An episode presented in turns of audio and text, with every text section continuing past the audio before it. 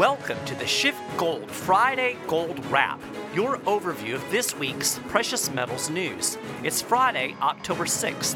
I'm your host, Mike Maharry. Thanks for tuning in. It's been a tough month for gold. Prices are poised to drop for the fourth straight week. This is the longest streak of losses this year.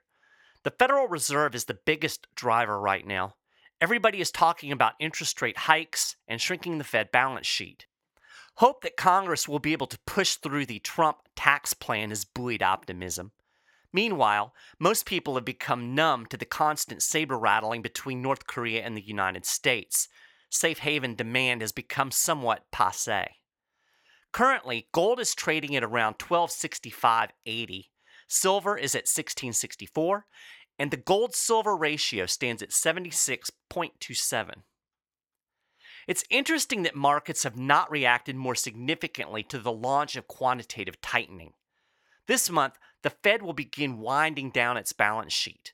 The plan is to start its tightening program slowly. Instead of reinvesting treasuries and mortgage-backed securities, it will simply allow them to mature off its balance sheet. It will start with a $10 billion roll-off in October and increase it each quarter until it reaches $50 billion next year. Most of your mainstream analysts seem to be treating this like a great big ho-hum, but this is really quite a significant policy reversal. And generally speaking, you don't do a giant 180 without some kind of fallout. I don't think a lot of people realize the scope of the Fed's three rounds of quantitative easing in the wake of the 2008 financial crisis. In simplest terms, the central bank created money out of thin air and used it to buy bonds and mortgage-backed securities. Over a span of nearly 7 years, the Fed's balance sheet increased $3,625 billion. That's a 427% increase. So where did a lot of this new money end up? In the stock market. Analysis reported by Yahoo Finance last year showed that 93% of the entire stock market move since 2008 was caused by Federal Reserve policy. Now, it doesn't take a Wall Street tycoon to figure out quantitative tightening. Reversing that policy may well suck the air out of that stock market bubble. A Market Slant article did a pretty good job of highlighting the potential ramifications of quantitative tightening. Quote, starting to reverse QE via QT radically alters the market dynamics going forward. Like a freight train starting to move, it doesn't look scary to traders yet. But once that QT train gets barreling at full speed, it's going to be a havoc-wrecking juggernaut. Unquote. So why is the mainstream pretty much just shrugging its shoulders at this major reversal in monetary policy? I think it's kind of like an approaching storm. I used to live in Florida, and when hurricanes are approaching, there's almost always this festive atmosphere. And you know, it is fun to plan your hurricane party. But it's not so fun living through a hurricane. More from Market Slant. With stock markets at all-time record highs this week, QT's advent seems like no big deal to euphoric stock traders. They're dreadfully wrong. CNBC's inimitable Rick Santelli had a great analogy of this. Just hearing a hurricane is coming is radically different than actually living through one. QT isn't feared because it isn't here and hasn't affected markets yet. But once it arrives and does, psychology will really change. Make no mistake, quantitative tightening is extremely bearish for these QE-inflated stock markets. That's a more technical way of saying the big, ugly stock market bubble is going to burst. Last week, I mentioned that so-called commodities king, Dennis Gartman, said he didn't think the gold bull run is over.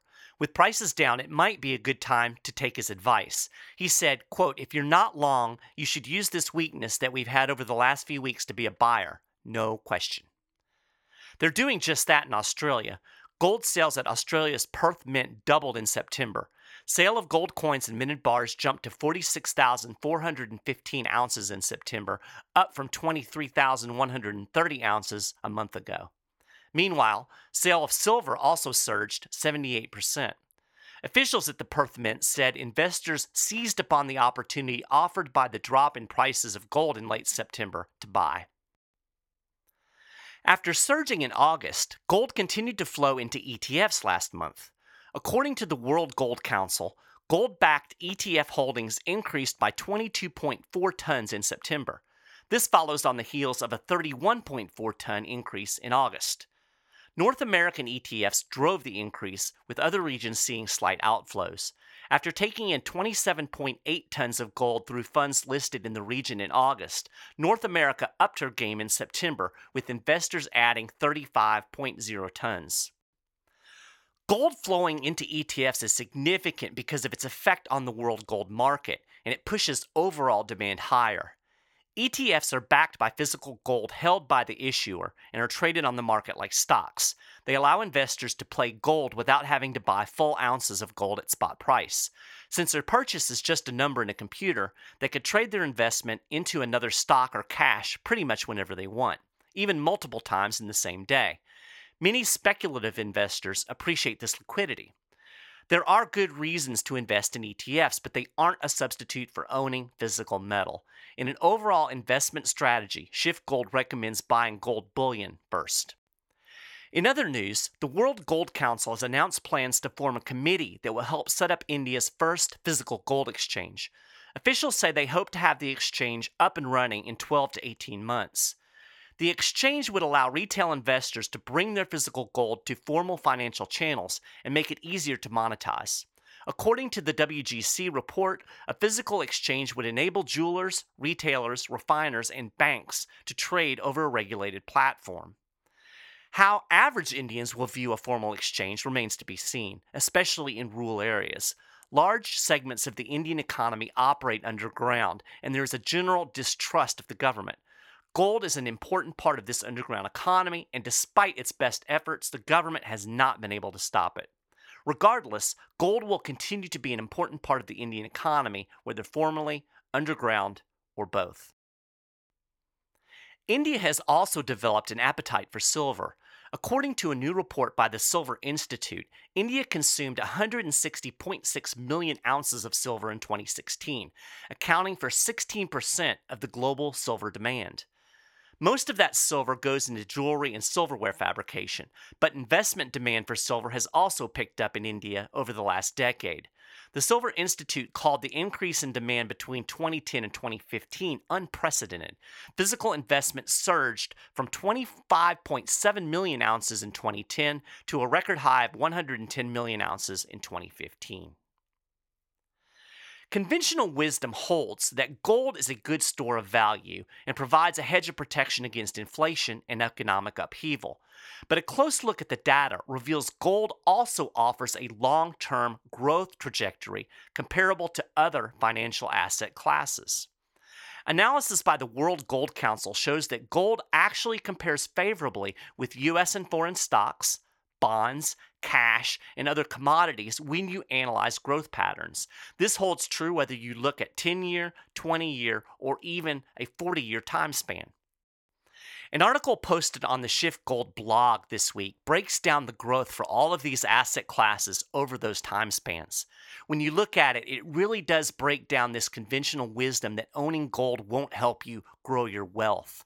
The WGC said that sovereign wealth funds should look at gold. It said gold has unique qualities that can meet the needs of sovereign wealth funds. It features a long-term pro-growth trajectory without sacrificing its short-term diversification and safe haven characteristics. So gold is more than just a hedge. It's not only a great way to preserve your wealth, it's a great way to grow it as well. To learn more about adding gold and silver to your investment portfolio, call 1-888-GOLD-160 today. That's 1-888-GOLD-160 and speak with one of our precious metal specialists. With prices low, this is a great time to take advantage of a buying opportunity, so call today. Well, that's a gold wrap for this week.